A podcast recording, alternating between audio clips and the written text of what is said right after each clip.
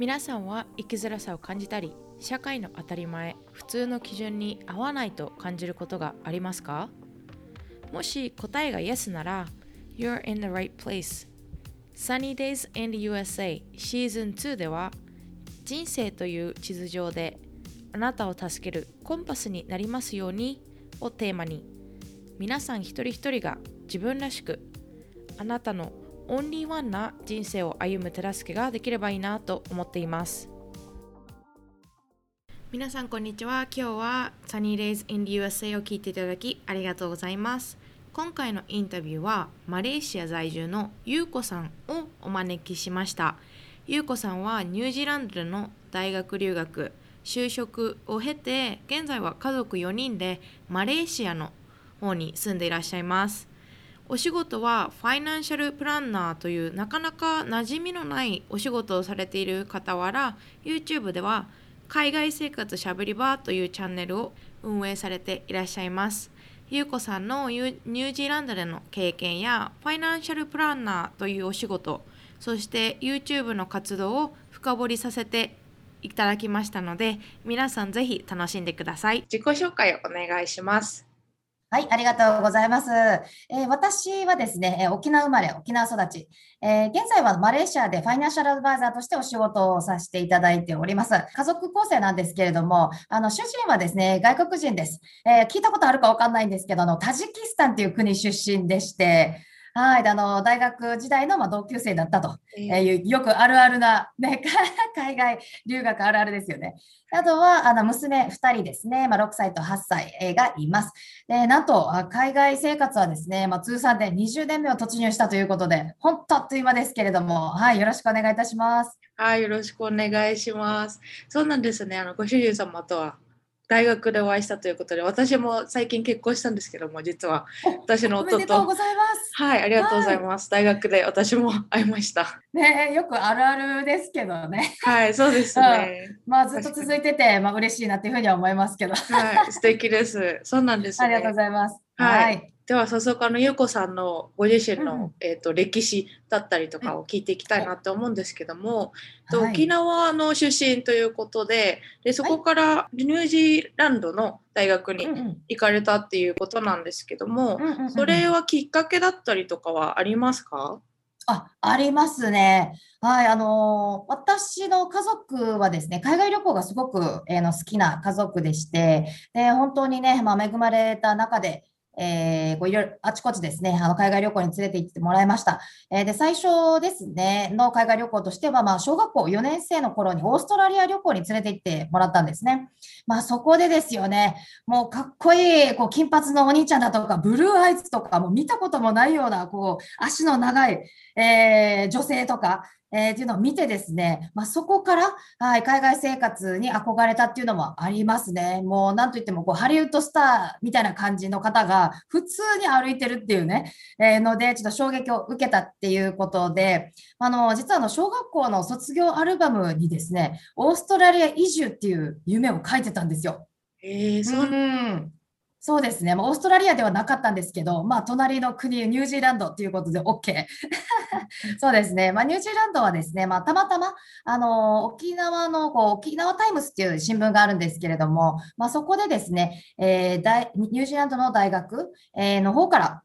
え日本人向けにですね、このお金を返さないでいい、こう奨学金制、えのあの募集があったんですね。はい、まあ、そちらで、いや、これしかないでしょっていうことで、はい、受験して、で、見事合格で、あの、まあ、たまたまニュージーランドだったっていうこともありますけどね。はい、そこがまあきっかけではあります。うん、そうなんですね。で、あの、ゆこさんのウェブサイトを見させていただいたときにあ。ありがとうございます。はい、ありがとうございます。で、あの、お父様が海外での活躍だったり経験があったっていうことなんですけども、お父さんもやっぱり海外進出したりとか、留学される経験が多かった方なんですか？うん、そうですね、もともと沖縄はあの父の、えー、上の代なので、えー、おじいちゃん、おばあちゃんの代っていうのは、あの東南ああ、ごめんなさい、えー、南アメリカですかね、えブラジルとか、あのペルーとか、ははい、アルゼンチンなんていうところで移住している、えー方たちが多かったんですよ、その当時は。はい。で、それで、えー私のおばがですね、アルゼンチンの方にあのずっと住んでいるということで、えーまあ、そこで、うんま弟、えーとして、まあ、父親がですね、うん海外はどんなもんかということで、4年ほどぐらいですかね。はい。まあ、あの、そちらの方で、えーあの、大学ではないんですけれども、お仕事という形で、うん、行っていたっていうことがあります。はい。なので、こう、父からアルゼンチンの話なども聞いておりましたので、まあ、海外がなんとなく、まあ、身近な存在だったっていうのはありますよね。そうなんですね。そっか。うんうん。でそれを聞いてる中で、えっと、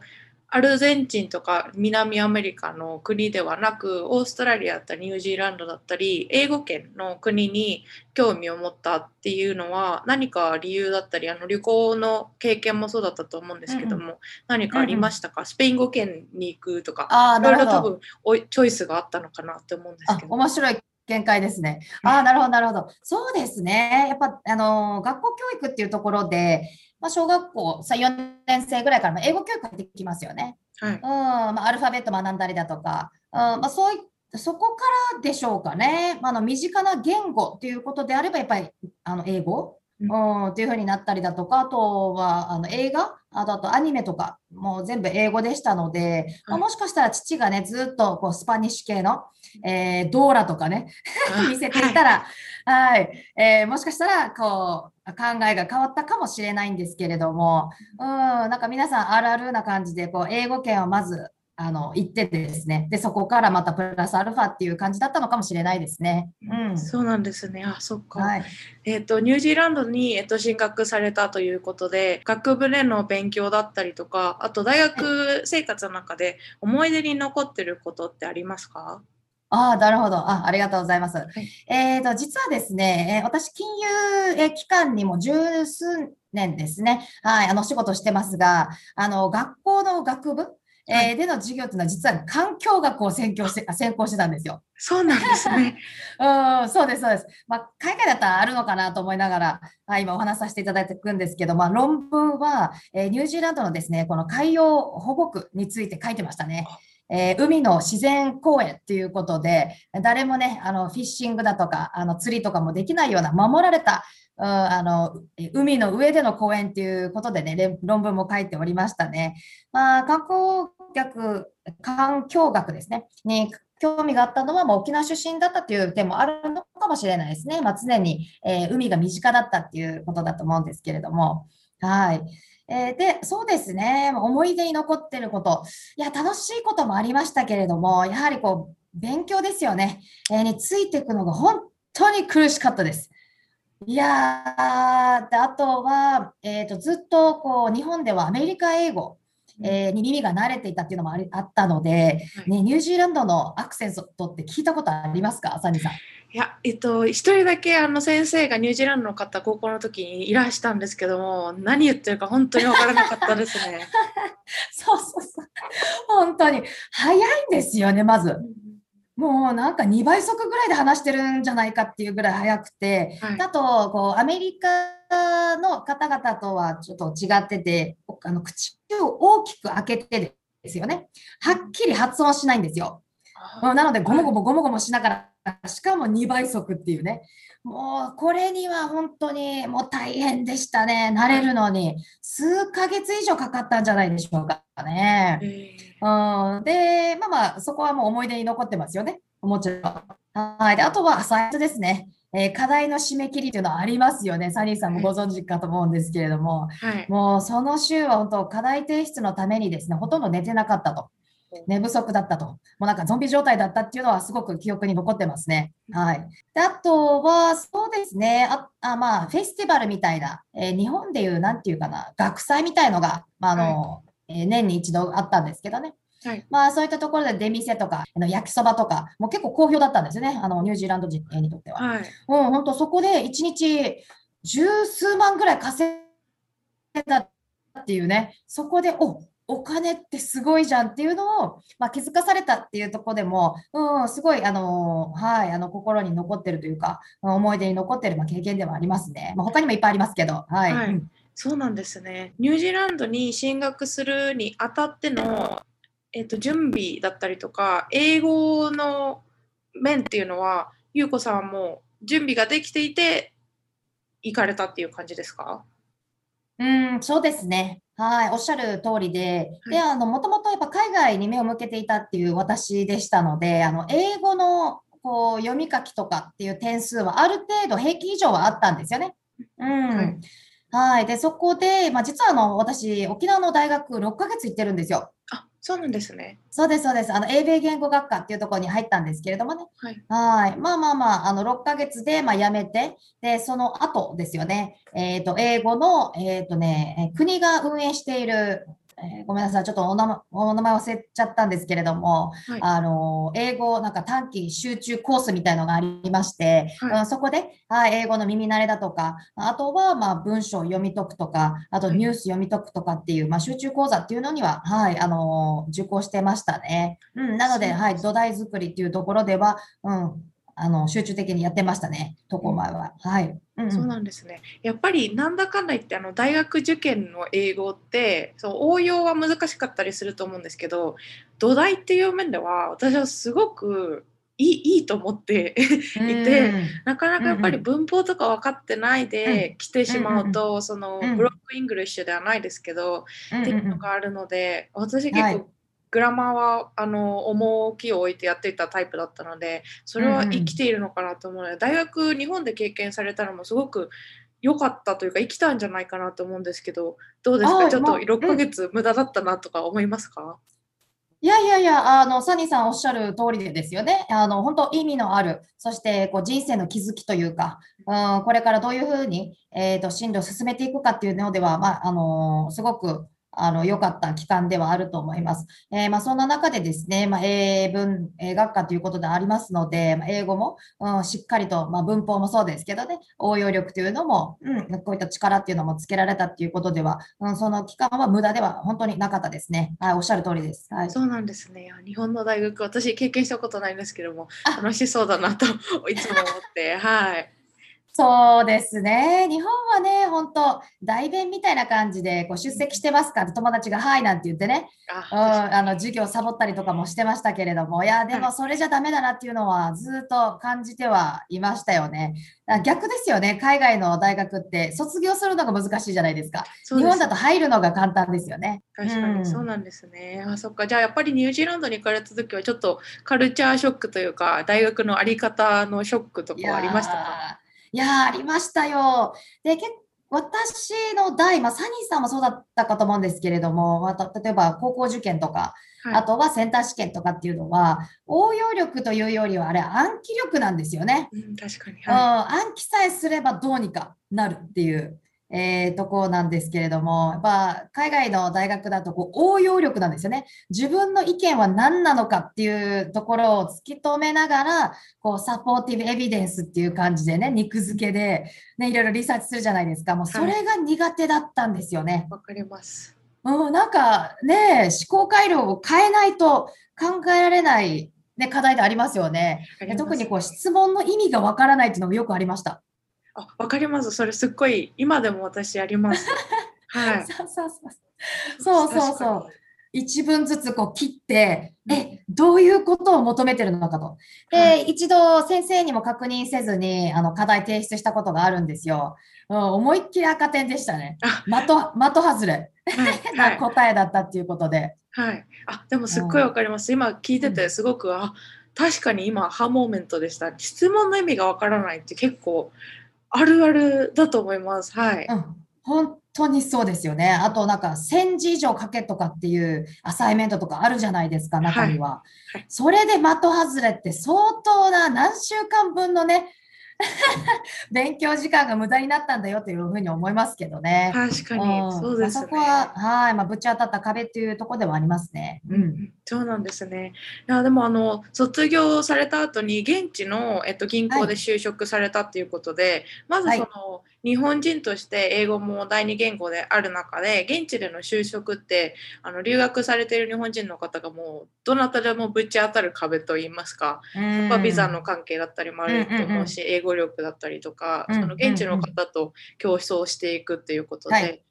あると思うんですけども、ゆうこさん、うんうん。そこの就職された流れとかもあとシェアしていただいてよろしいですか？うん、はい、もちろんです。えっと、卒業後ですね、すぐ銀行員になったわけではなくてですね、その間に、えーまあ、こう、就職どうしようかなって思ってた時に、まあ、あの、主人もね、えーまあ、その当時は彼氏ということで、まあ、一緒に、えーいましたし、やっぱ離れたくないっていうのは一つあったんですよね。あとは、あの、大学卒業して、で、まあそのまま日本に帰って、皆さんと同じように新卒で就活するっていうのも考えてはなかったんですよね。で、その大学で、卒業した大学で、こう学生サポートっていうところで、ちょっと1年ちょっとぐらいですかね、うん、あの留学生の面倒を見てみいたというところもあります。はい。まあ、そこからですよね、ちょっと将来見えないなということで、えーもう本当に、あの、もう20社以上ぐらいですかね。もういろんなあの会社にこう当たって、まあ、人材派遣会社通してもあるんですけど、うん、で、まあ、就活活、な就職活動っていうんですかね、これね。はい。ジョブハンティングはい。をしていましたね。うん、で、あの、まあ、アメリカももしかしたら同じかと思うんですけれども、もちろんね、こう、スキルのある会計士とか、あと看護師とかね、医療系だと、こう、すあの、資格っていうのは求められるんですが、はいこの銀行員とかってそこまで、えーと資格っていうのは求められないんですよね。まあ、結局は銀行はあのビジネスですので、まあ、はいセールスしてなんぼっていうところが強いです。はい。えーなので、こう入ってから訓練、えーさせられるというシステムなんですよね。はい。で、そこでこうカスタマーサポートっていうことで、まあ、ニュージーランドってね、そこまで日本人もいらっしゃらないですし、はい日本語の言語は武器にならないんですよ。うんうん。はい。はい、なので、英語が話せてなんぼ。で、それプラスアルファ、じゃあ何ができるのっていうところで、あいや、審査も結構ありましたね。第二次し、えー面接ぐらいまでありましたかね。はい。うん、で、そこで、はい、あの、晴れて、まあ、日本ではね、銀行員ってかっこいいですけど、うん、まあ、あの、ニュージーランドだと、まあ、新卒でも、あの、入れるような、まあ、あの、環境ではありますのでね。まあまあ、そういったプロセスかなというふうに思います。えーですので、こう、に、英語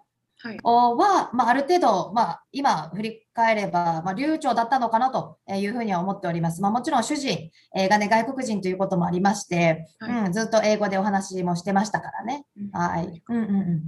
そうなんですね。で銀行での就職をされてその中で、えっと、お仕事される中でいろいろな部署でのお仕事をされたと思うんですけども、そはい。の。中でのその金融というかお金に対しての、えっと、考え方だったりの意識だったりが変わったようにあの私はウェブサイトとかを見させていただいて思ったんですけどもははい。い、はい。えっと、その辺の流れだったりそこから今のお仕事ファイナンシャルプランナーっていうのにつながったのかなと思うんですけどもどうですか、うんうんうん、おっしゃる通りですね。はい、やっぱ銀行に、えー仕事をしてなかったら、多分いこれまでの貯蓄とか、まあ、資産っていうのもないでしょうし、で、今のこの、えーマレーシアでファイナンシャルアドバイザーの仕事もないと思っております。はい。えーそうですね。こう銀行員をしていますと、あの、やっぱお金に対する意識っていうのもすごく変わりますね。はいで、まあ、部署はですね、えっと、融資担当でした。はい。あと、審査、えーもしておりました。えーまあ、具体的にお話ししますと、あの、えー例えばお客様が家を購入しますよね。はいで、その際に、えー一括でね、数千万の家買える方はもう本当一握りです。はい。なので皆さん融資を受けるんですよね。銀行からお金を借りてと。はい。まあそういったこのプロセスでですね、はい、私が出てきて、で、まあ実際にデポジットがいくらあるのかとか、あと他のクレジットカードとか無担保のローンはいくら、えーあるのかっていうことと、あとインカムですよね。まあ、収入がある。まあ、これをまあ総合的に見てですね、はい。じゃあ銀行は、えーこの金額まででしたら、まあ、お金を貸せますよとえーいう感じでやっておりました。はい。個人対象もありましたし、あとビルですね。オフィスビルあるじゃないですか。はいうん、そちらの融資だとか、あと無担保のあのローンとか、まあ、クレジットカードもそうですけれどもね、まあ、そういったあの販売というか、はい、コンサルをしておりましたね。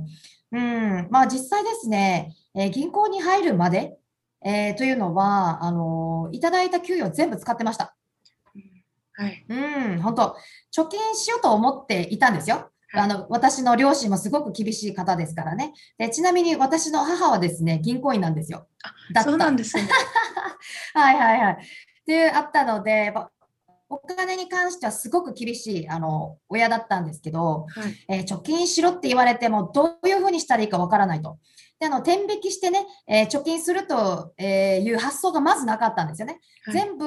えー使って100円、200円、まあ、1000円余ったら、じゃあ、あの貯金しようかなっていう本当にそのレベルだったんですね。はい。うんであのまあ、特に父にはですね、まあ、外国では命の次にお金が大あ大切だよというふうにはずっとあの頭の中にあの叩き込まれておりました。はい、はい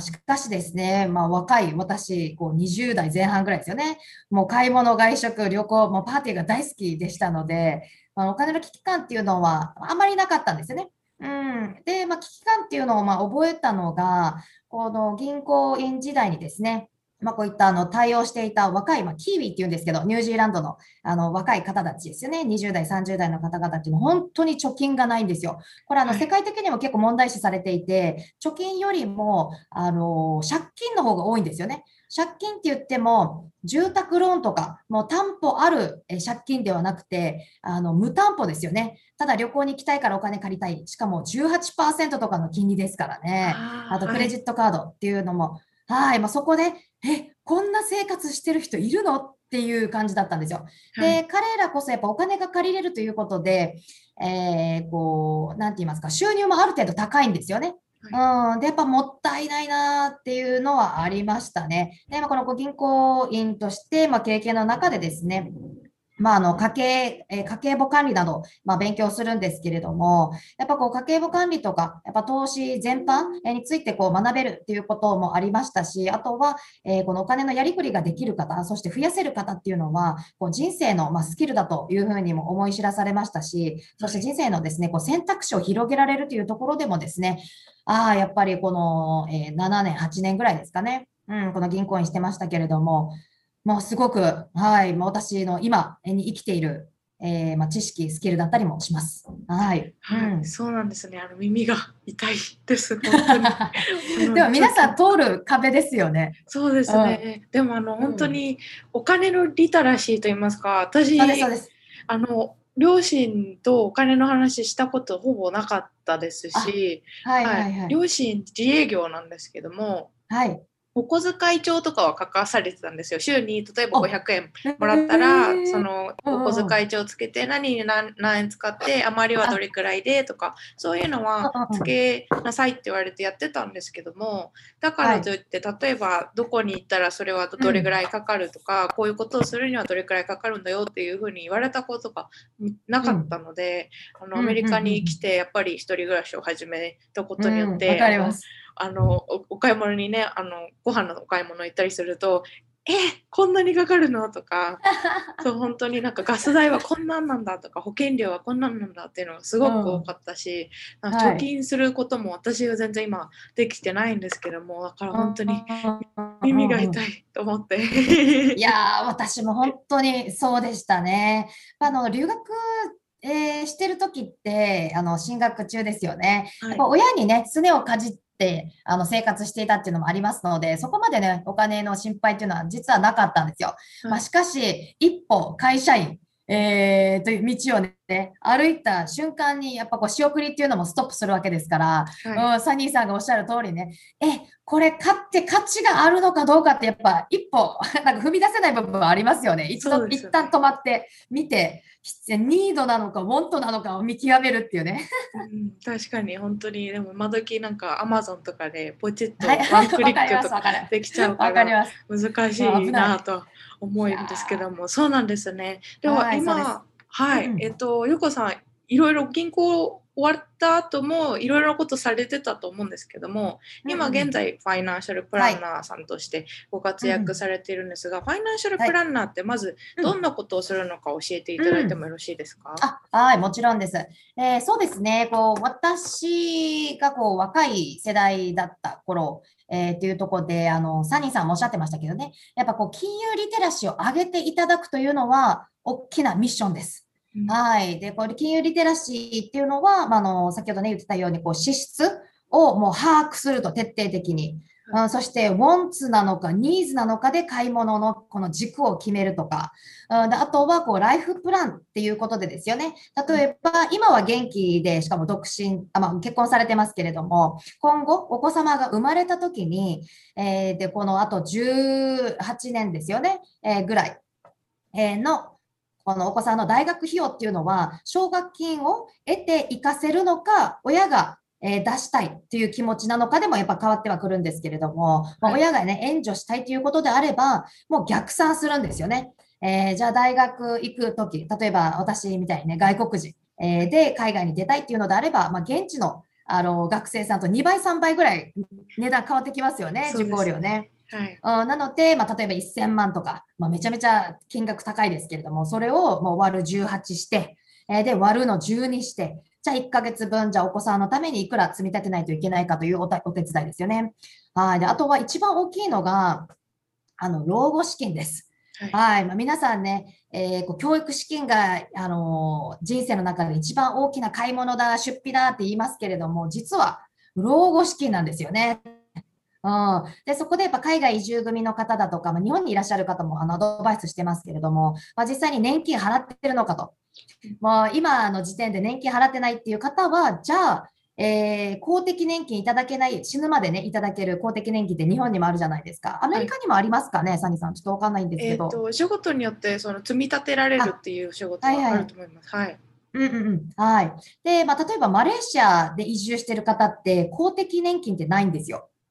あ、そうなんですね。ないです。はい。ですので、日本で納めるのか、で、住民票を抜いて、で、あの、年金を納めてない方も結構いらっしゃいます。じゃあ、あなた、老後どうするんですかってなるじゃないですか。はい。うん、っていうところで、あの、アドバイスするんですよね。うん、まあ実際にこう逆算して、また65歳まで仕事するとして、95歳まで、今100年、えー時代って言われてますからね。はい。この30年間無収入の中で、じゃあ今からいくら積み立てないといけないかっていう試算をするわけなんですね。はい。うん。あとはお金を、まあ、あの、やりくりする、お金を増やす、えで、老後に備えるっていうところを、まあ、重点的にですね、この金融リテラシーっていうのを、まあ、つけていただくと。あとは、こう、投資っていう、こう、切り口でですよね、この仕組みとか、えー、というのを、あの、お話ししております。ですので、まあ、皆さんがね、えー老後、まあ、経済的自由人と言わな言わずともですね、こう余裕ある、えー老後を、まあ、過ごしていただくためえーの、まあ、お仕事というふうになってます。ニュージーランドでお金を貸してた方ですけど、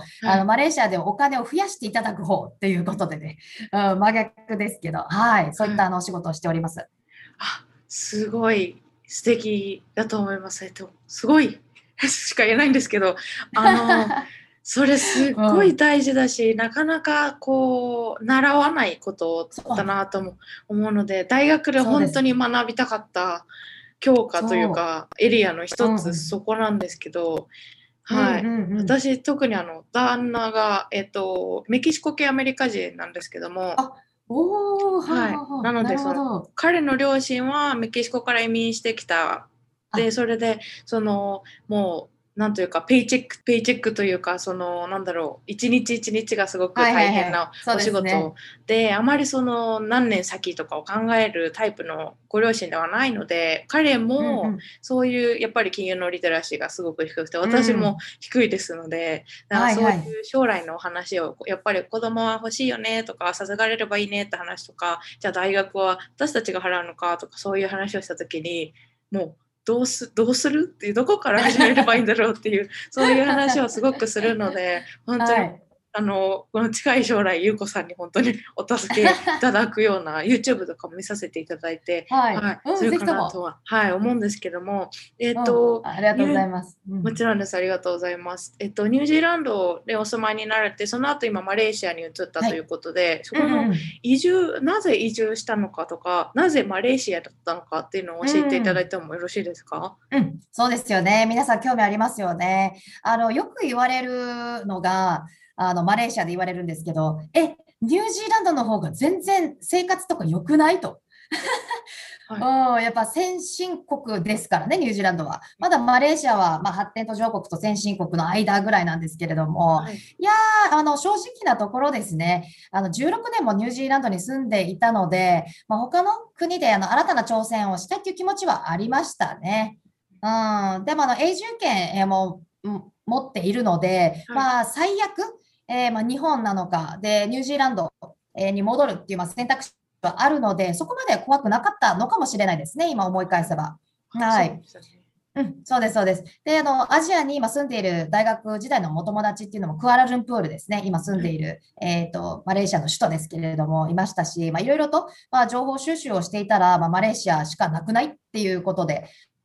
はい、あのマレーシアっていうところでは、まあ、転職をまあ決意したということですよね。はい。あとは、こう、マレーシアっていうところで、ね、いろんな国があるのに、ヨーロッパでもいいじゃないかって思われるかもしれないんですが、まずですね、あの、ニュージーランドの物価ってすっごく高くなってるんですよ、今。あそうなんですね。そうです、そうです。10えー私が行ってたこう20年前っていうのは、えーニュージーランド1ドルですね、はいえーが50円切ってたこともあるんですが、今80円なんですよ。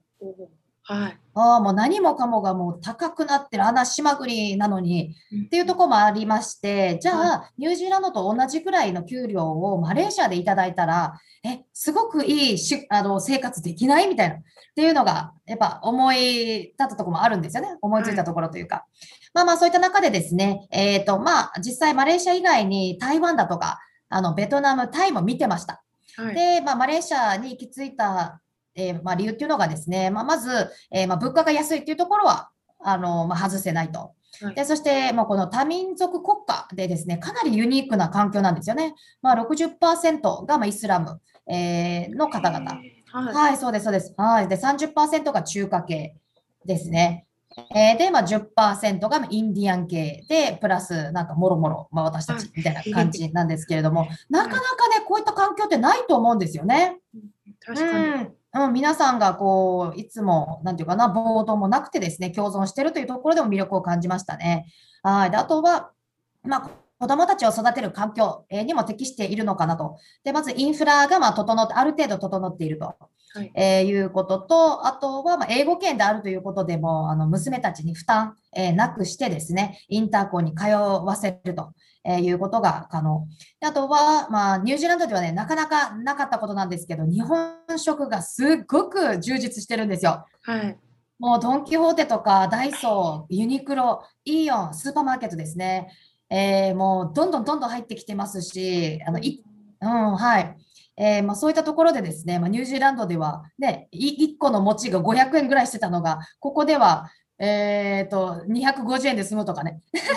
あと、ダイソーの話になりますけど、ニュージーランドだと300円以上するんですよ。日本のダイソー。はい。高い。で、ここだと150円とかね、まあ、ありますので。うんうん。であとは、まあ、ビザの関係ですよね。あの、私が転職しちゃえば、あの、主人、そして、あの、娘たちも、まあ、帯同ビザを、あの、簡単に取得できるということおがありましたので、じゃあ、うん、どっちか、私か主人か、どっちかが、まあ、あの転職、うんうまくいけば、あ、じゃあビザはもう OK じゃんと。であとは、あのサニーさんご存知だったかわかんないんですけど、マレーシアって日本人が選ぶじあの永住したい国ナンバーワンで14年間連続でランクインしてるんですよ。14年間、すごいですね。すごくないですか？うん。はい。へーで、そうそう、老後生活、えーを、まあ、楽しみたいと、こういったあの物価の安い、治安のいいっていうところでね。うんえーなので、こう高齢者あー、年金受給者の方えーがですね、10年ビザ、えーをあの取得して、あのマレーシアの方に住んでいるパターンは多いですね。へえ、そうなんですね。そっか。素敵ですね。あの、私、アメリカとか、やっぱり中南米に興味があるタイプなので、はいはい。アジアを見てたことがなかったんですけども、最近うんマレーシアとかシンガポールとかの話を聞いてて、わそんなすごいんだっていうのが私の正直な感想で今ヨコさんの話を聞いてマレーシアすごいなって今本当に率直に思いました。いやー、マレーシア、本当すごいと思います。えー私、まあ、実はですね、来る前までは、ちょっと下に見てたところはあります。マレーシアでしょ、東南アジアでしょ、こう道はい端でね、なんかパーラーみたいな 貼って、で、ご飯食べてんでしょみたいな感じだったんですが、いやいやいや、すごいです。あの、特にこうツインタワー、はい。うわー、あの、ペトロナズっていうね、こちらのあの石油会社があるんですけれども、まあそちらがまあ主催してというか、えーで、こう2つのなツインのですよね、タワーっていうのを建てたんですよ。はい。で、面白いのが、こう左側が日本の企業が作ったらしいんですね。で、えー右側は韓国の企業が作ったっていうね、この競争しながらこう作っていったっていうのがあるんですけど、はいああれを見たらですね、あのツインタワー。いやー、ニュージーランドのオークランドっていうところも大都市なんて言われてますけど、いや、比にならないです。もう本当にえもう大都会ですね。うん。ーあーでもなんかやっぱりそのニュージーランドとか、えっと、欧米と言われる地域の都会のイメージとやっぱりアジアの都都会っていうイメージってすごく違くて、やっぱり高層ビルとか本当にそうなんか。ファストペースというか、うんうんはいそうですよね。あなんか夢が、うん夢がありますね。いやー、ありますよ。あと、常夏っていうのもすごくプラスです。私、あの、冬、冬大っ嫌いなので、はい。えー特にね、沖縄出身っていうのもありますから、あの、本当に、えー長袖いらないです。うん。今ね、サニーさん、長袖着てますけど、はい。私はノースリーブ。羨ましいです。こっちあの冬マイナス20度とか本当に寒い。本当ですか？はい。寒寒いです。はい。いや。大変だ。素敵ですね。いやー、ぜひとも遊びに来てください。はいどっかの経由とかで。うん。あ、そうなんだ。でもあのもう一つだけちょっとそこのお話あさせてはいただきたいんですけども、ご主人様はえっとマレーシア行こうって言った時は、OK っていう感じだったんですか？あ、いやいやいや、もう OK ですよ。へえ。もういいじゃん。冒険し、冒険心、まあ、旺盛なあの夫婦ではあったので、まあ、国内でもね、いろいろとこう引っ越しも多かったです。やっぱ転職とかあーもありましたし、まあ、いいチャンスがあればね、そこに行くみたいな。まあ、本当に欧米的な考え方ですよね。はい。一つの場所に縛られないっていうか、うんまあ、引っ越しも何回もあったっていうのと、まあ、遊牧、えー遊牧民族じゃないけど、まあ、あのいいあのチャンスがあったら、じゃあそこにあの国をまたいででも、うん、じゃあ行こうかっていうのがありましたので、うん、本当抵抗なかったです。もうそれよりワクワクしかなかったですね。ええそうなんですね。お二人とももう、うんあの大学生で出会われた時から結構なんだろうアンビシャスというかこあういろんなチャンスをどんどん掴んでいこうっていうふうにお二人ではお話しされていたんですか？ああ、そうですね。やっぱり、あの、良き人生パートナーというか、こう、高め合いながらですよね。やっぱもちろんね、海外生活ですから、鬱になることだったりだとか、言語の壁とか人脈とかでね、あの、へこむこともあるじゃないですか。はい。まあ、そういった中で君ならできるよとえーいう感じで、今までやってきたじゃないかと。あーで、そもそもね、あの、彼の場合、タジキスタンっていう、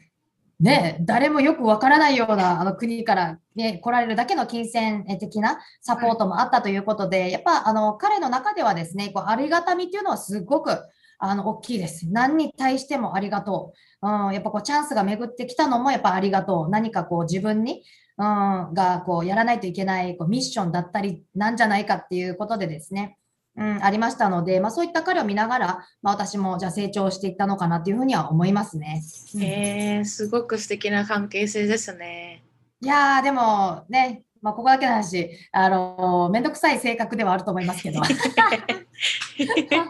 それはお互いですか？ゆうこさんが旦那さんにあのちょっとめんどくさいなって思われるんですか？あいや、多分お互いですね。あ、そうですああの気が気が強いので、折り合いが、うん、やっぱり、あのなんていうかな、折り合いできない部分っていうのもありますのでね、まあまあまあ、そこはそこで、うん、どっちかがこう権利を、ね、握ってるみたいな感じではないので、まあまあまあ、中立的な感じで、うん、いい関係性なのかなと、まあ、うん、はい、ありますね。あすごい素敵だなと思います。私の彼は結構このその場で立ち止まっていたいカンフトボーゾーンにいたいタイプああ、なるほど。ので、うん、私がちょっとお尻を叩いて、よいしょよいしょしないといけない タイプなんですけども、ああはい、だからそういう関係羨ましいです。なんか高め合うみたいな。うーん、そうですね。いやー、まあ、いろいろありましたよ、でも、あの、国際結婚というところで。うんうん、あの、両親のね、あの、反対もありましたし、あそううん、なんですね。まあ、はい、まあ、それを乗り越えて、まあ、今っていうことがありますので、はい。うん、まあ、一緒にね、同じ方向を向いて、うん、まあ、ね、こ、あの、娘もいますしね、はい。うん、まあ、頑張っていかないといけないなっていう、なんか義務感みたいのは強いです。うん、そうなんですね。で はいもお子さんやっぱりいらっしゃると、そのそのその子たちのためにって思えるのはすごく強いなと思います。そうなんですね。そうです、そうです。はい。まあ、人生の、えーなんていうかな、い意義というか、やっぱり子供に、うん、向いちゃいますよね。多分ね他の親御さんも同じだと思いますけど。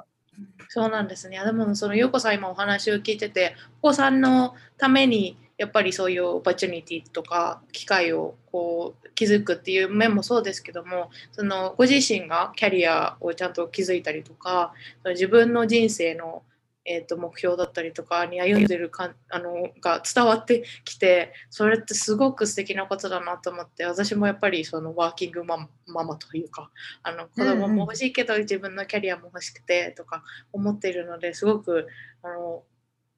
私自身もすごく素敵だなと思ってロールモデルのような存在だなと思いました。おお、嬉しいです。ありがとうございます。それこそ励みになります。いやいや、ありがとうございます。そっか、はいえっと、では、あの、YouTube の、はいえっと、海外生活しゃべり場というチャンネルで、はい今ご活躍されてるんですけども、えっと、そのチャンネルの活動はどのようにスタートしたのかとか、これから、まあ、どのような方向性で趣旨だったり、ビジョンとか了解です行きたいと思っていますか？あの、そうですね。このチャンネルの趣旨としては、あの、サニーさんが、えーの、現在、あの、いろんな、ね、海外、えーにいらっしゃる日本人にインタビューされている、こう、趣旨っていうのと、あの、方向性は似ています。はい。はい。うん。で、そうですね。まあ、もともと海外に興味あるけど、周りに相談できる環境がありませんでしたっていう、えー日本人の方多いです。実際に。うんはい。はい。まあ、そんな中でですね、こう、インタビュー、えー出演者と、あと、リスナーさんが直でつなげ、えーつながれる、こう、環境づくりをしたいっていうのが、まあ、一つ多かったですね。うん。で、あとは、まあ、金融業界にいるということで、やっぱ日本の経済ですとか、この社会問題などをリサーチしております。はいはい。まあ、そんな中でですね、まあ、課題が多い、多くですね、こう、存在している、えー日本っていうところも、本当に、あのもう十分理解できているっていうところと、あとは、やっぱ日本人のですね、こう人生の選択肢、えーっていうのは、えー選択肢、そして自分の可能性っていうのは、日本国内だけとは限らないんじゃないかというふうに思い始めたんですよね。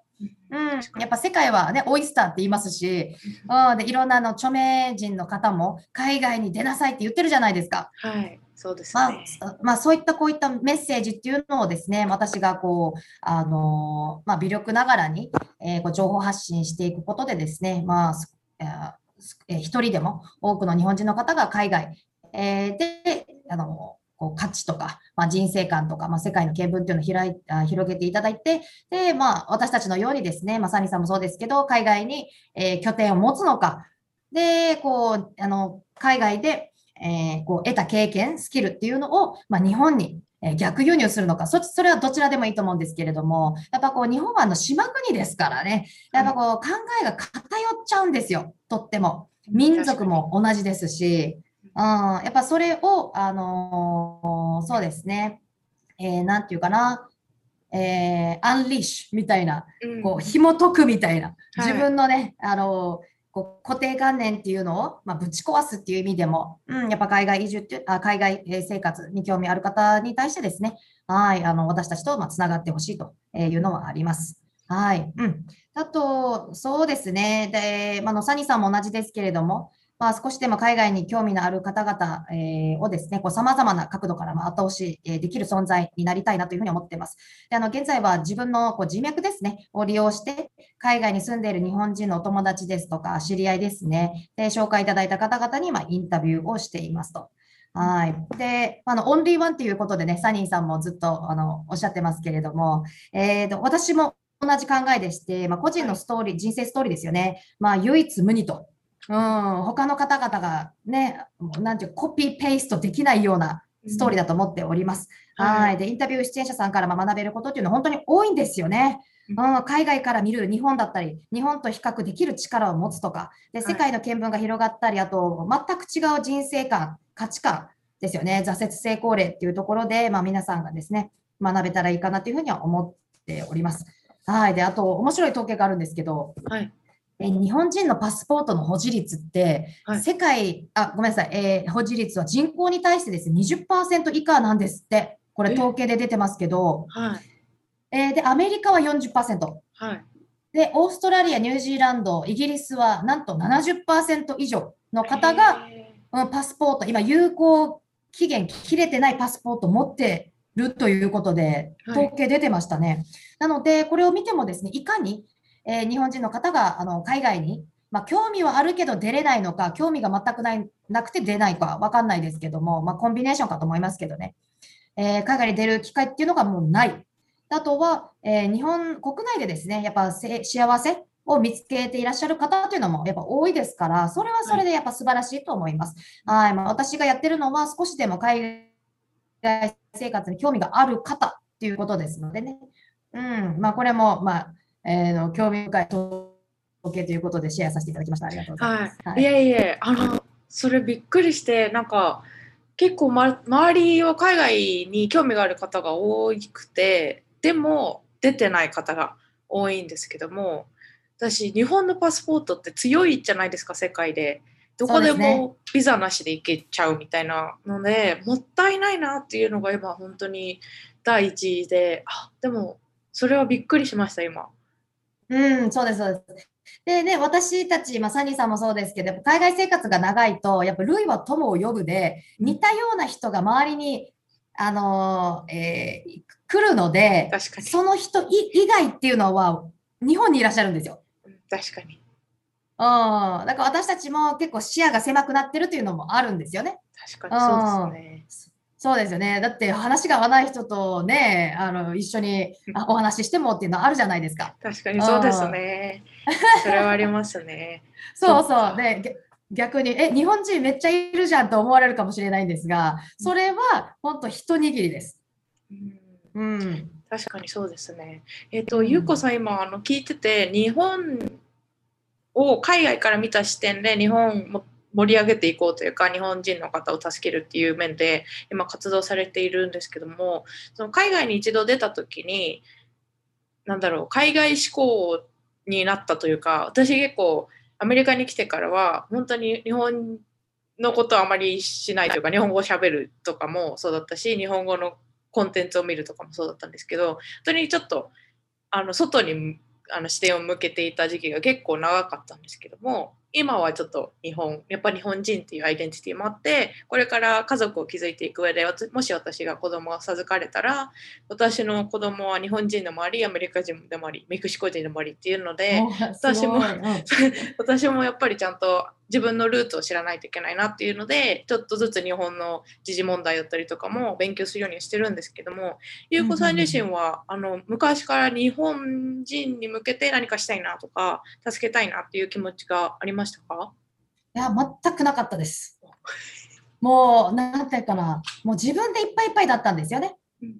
うん、仕事探して生計立てて子供が生まれてじゃあ養育費どうすんだよとかうん、転職どうするんだよとか、はい、本当自分でいっぱいいっぱいでしたね。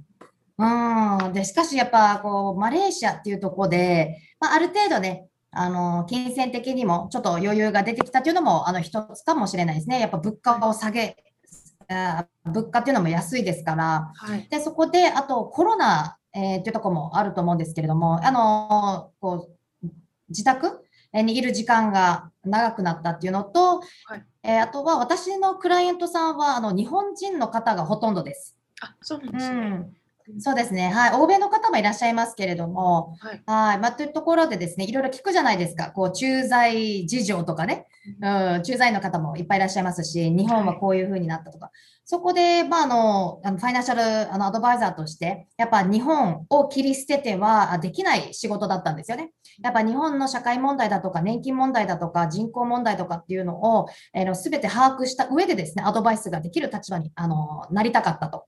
えー、いうことで、まあ、こっち、本当ですね、もう今、えー、マレーシア4年目に突入しましたけれども、この4年間ずっと、はい、日本に目を向けてですね、で忘れかけていた日本語っていうのも、えー、また取り戻してという今、段階ではあります。そうなんですね、そっか、うん、そうなんですね、あのお仕事があの日本に対してのこの考えを変えたというか。はい、そうです。うん。そっか。いや、素敵だなと思います。ね、あの、ファンナンシャルプランニング、うん、今、結構なんていうか、あ、熱いって言ったらおかしいのかなと思うんですけど、ちょっと周りにそういうことをされてる方が増えていて、そうなんですね。はい、熱いフィールドなのかなって今私も見てるんですけども、どうでしょう？なるほど。えー、あの、そうですね。えっと、来年からもっと熱くなると思います。そう来年からです。はい。えー、のそもそもですね、バンコク共通で皆さんのマネーリテラシー低いです。ニュージーランドも日本もアメリカもそうですし、欧米もそうです。はい、うん、ですので、こう政府がですね、え国を挙げて、で、国民のやっぱマネーリテラシーっていうのを上げない限りは難しいんですよね、これ。学校でも学ばないじゃないですか。そうです、ね、結構家庭環境で学んでくださいねみたいな感じがありますよね。はい、で、あの来年の4月からですね、えー、日本の高校の家庭科の授業に資産形成の授業が入ってきます。おそうなんですね。そうです。金融庁がね、あの今の職員えーを全国各地の日本あ高校に派遣するということで、もうすごい研修をしているらしいですよ。あのそもそも家庭科の先生が資産形成のお話をするらしかったんですけど、無理ですよね。それはちょっと厳しいですね。ね自分もね、投資とかもやったことない人が、ね、あの学生にアドバイスできるわけもないということで、ちょっとこれははいハードル。じゃあ、あの金融庁の職員が出向いてですね、はい、あの今、高校生に資産形成、資産運用、お金管理、お金を増やす、守る、どうしたらいいんですか？ということで学ぶと。でもこれもやっぱりこう、えーと目的があるんですよね。まあ、もちろんマネーリテラシーを向上していただくということもあるんですけれども、今、日本のね、定期預金0.001%じゃないですか。1000万円という大金を預けても100円の利息なんですよ。そうなんです、はい。そうです、そうです。えーであとは、こう、あと60年後っていうところで、やっぱ日本の、えー人口の、まあ、5あ、2分の1ですね。半分、あ2人に1人は高齢者となります。はい。まあ、そんな中で、未来を担う高校生、年金いただけるのかって、ちょっとクエスチョンマークですよね。うん確かに。うん、まあ、もらえないってことはないですけどね。減額するのはもう、あのもう厚生省の統計で出てます。えーということでですね、じゃあ、将来に向けての老後資産を集める、集めるとか準備するのは、あの教育を受けましたよねと。じゃあ、自分で資産形成してくださいねっていうのは大きいと思いますね。そうなんですね。そっか。いやでも日本の政府がそういうところに動き出すまで結構やっぱり日本のシステムというかあってレイヤーがいっぱいあって変化を、作るのが難しいって思うんですけど日本の政府がもう思い越し上げてそういう政策をするっていうことは本当にシリアスな本当にこれから大切だっていうことだそうです。ですね。あそっか。そうです。はい。だ後押し、そうですね。まあ、私たちのこの業界っていうのは、もうすごい大きな国という後押しがあるので、来年えー4月以降ですね、もっと熱くなると思います。あわかりました。あなんか知っといてよかったです。面白いですよね。いろんな業界の方とお話できてね。そうですね。うんこれから私ももうちょっとちゃんと勉強しようと思います。はい。お願いします。はいはい。えっ、と、では、ゆうこさん、最後に、えっ、と、はい自分のキャリアだったりとか、あと YouTube チャンネルもそうなんですけども、これからの目標だったり、チャレンジしたいことってありますか？あ、あります。はい。まあ、すいません。長々とお話えーしてしまってあり。がとうございます。はい。ありがとうございます。そうですね。挑戦、目標としては大きく2つあります。はいで、今現在ですね、本業、ファイナンシャルアドバイザーで、そしてこの海外生活しゃべり場ということで、この2つの大きなあのイベントというか企画というか、まあ、仕事もありますけどね、を同時進行している状態です。はいはい。で、あとは、まあ、タスクマネジメントがね、すごく大変なんですけど、インスタアップとかね、YouTube アップ、Facebook とかね、ありますけれども、まあ、本業のキャリアでは、こう日本人の金融リテラシーえーをですね、もっともっと上げていただくためにですね、まあ、教材を作成中でございます。はい。まあ、個別相談とはまあ別に、教育という切り口からですね、あの、お金塾なんていう感じで、えーイメージしてですね、まあ、少しずつ、はい、動いている状態でございます。はい。もう本業でも YouTube チャンネルで海外目線からのお金情報をね、発信しておりますので、まあ、それプラスアルファの、まあ、サービスということで、はい、動いております。はい。で、あとは、まあ、喋り場ですね。えー、まあ、Facebook でコミュニティページも作っております。そして、あの、へ Facebook、あ、ごめんなさい、えーホームページえーの制作にも取り掛かっております。はい。まあ、徐々にですね、皆様と一緒に、あの、素敵なこの喋り場コミュニティを作っていけたらなというふうには思ってもおりますね。今、現在27名の方にインタビューさせていただいてるんですけども、目標は100人です。おー、はいすごい。ですので、まあサニーさんもぜひとも、はい、次回、喋り場出演よろしくお願いします。これまた、あの、もうちょっとあのビッグになってから インタビューしていただければなと思うんですけども。はい。はい、そんな感じですね、私は。はい。そうなんですね。あ、でも本当に応援しています。あありがとうございます。はい。えっと、では最後にゆっこさんとコネクトしたいリスナーの方がいらっしゃったら、どこからつながれば一番よろしいでしょうか？そうですね、えーうん、インスタでつながっていただくのも一つですね。はいあとは、えーまあ、YouTube、えーからですね、つながることも可能です。まあ、YouTube 動画のまあご概要欄に LINE ですとか、あとホームページ、Facebook、あとはまたインスタのリンクっていうのも貼り付けておりますので、はいうんそちらから、はい、ご連絡いただくというのも OK です。わかりました。私の概要欄にもすべて貼らせていただきます。あありがとうございます。もちろん、あの、サニーさん経由でもいいですし、はい、はいそうですね。では、あの、今日、今日は本当になんか価値のあるお話をたくさんしていただいて、本当にありがとうございました。あいえいえ、ためになっていただけたのであれば、本当に光栄です。はい、では、ありがとうございました。はい、じゃあありがとうございました。Hey there! Sunny Days in USA をお聞きの皆さん、グローバル視点で考えようというポッドキャストを配信している宇野と佐野です。では、サニーちゃんにお戻しします。皆さんゆうこさんとのインタビューどうだったでしょうか？本当にパワフルでいろいろな経験をされてるゆうこさんですのでインタビューしてても